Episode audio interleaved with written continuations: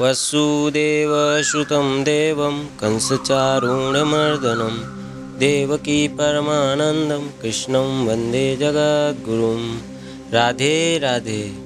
आज का विषय आपने देखा होगा कि स्वामी विवेकानंद जी कैसे लोगों को, यकीन लोगों को मुर्दा मानते हैं। चलिए मैं आपको बताता हूँ। स्वामी विवेकानंद जी कहते हैं कि जिन व्यक्तियों के घर में गीता, महाभारत, रामायण जैसे शास्त्र सत्य शास्त्र एक भी नहीं रहता, ऐसे व्यक्तियों के घर को शमशान समझना चाहिए।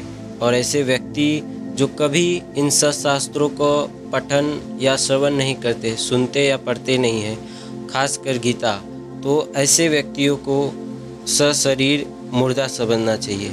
ऐसा मानना है स्वामी विवेकानंद जी का। जय श्री कृष्ण।